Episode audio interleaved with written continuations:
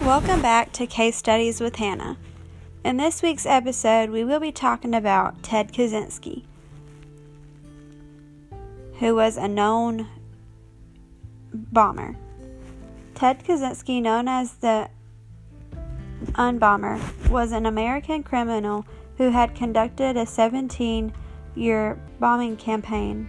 In the process, it had killed three and wounded 23 in an attempt to bring about a revolution against the industrial system. Now, you also may be wondering who was involved in this case. The main suspect behind the bombing of Vicious Acts is Ted Kaczynski. He was the one that had planted the bomb and was a domestic terrorist at the time. The victims involved in this case were advertising executive Thomas J. Mosser and timber industry lobbyist Gilbert Brent Murray.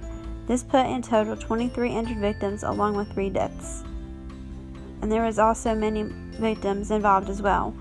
In particular, these two victims were the last two to be injured or killed from his mail bombs. Now, you also may be wondering when or where did this happen? This happened for 17 years until he was found and arrested. These mail bombings had started in 1978 when he exploded his first mail bomb at a Chicago university. He then continued this pattern over the years up to his last one. His last bombing attack that had happened before he was found and arrested was on April the 24th, 1995 in Sacramento, California.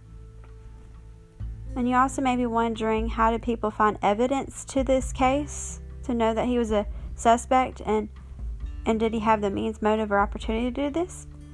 Agents sought permission to search his parents' home in Chicago and had found material relevant to the Unabomber case. They also found evidence in his cabin which they took to the Trace Evidence Unit and tested the materials they found. He has been planting bombs for over 17 years and wanted to prove a point that he despised the police and FBI.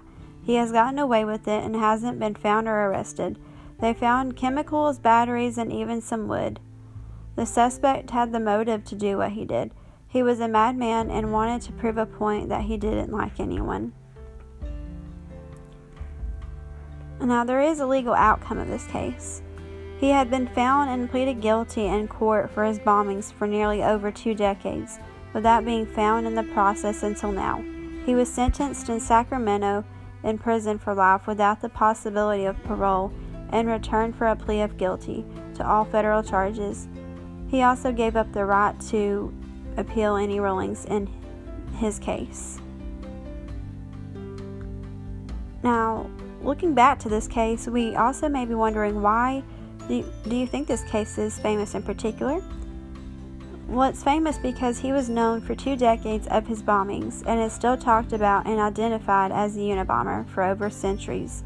His case is popular and real, well, really well known. And also, what you can take from this case is we all need to be safe and watch out for people like this still around us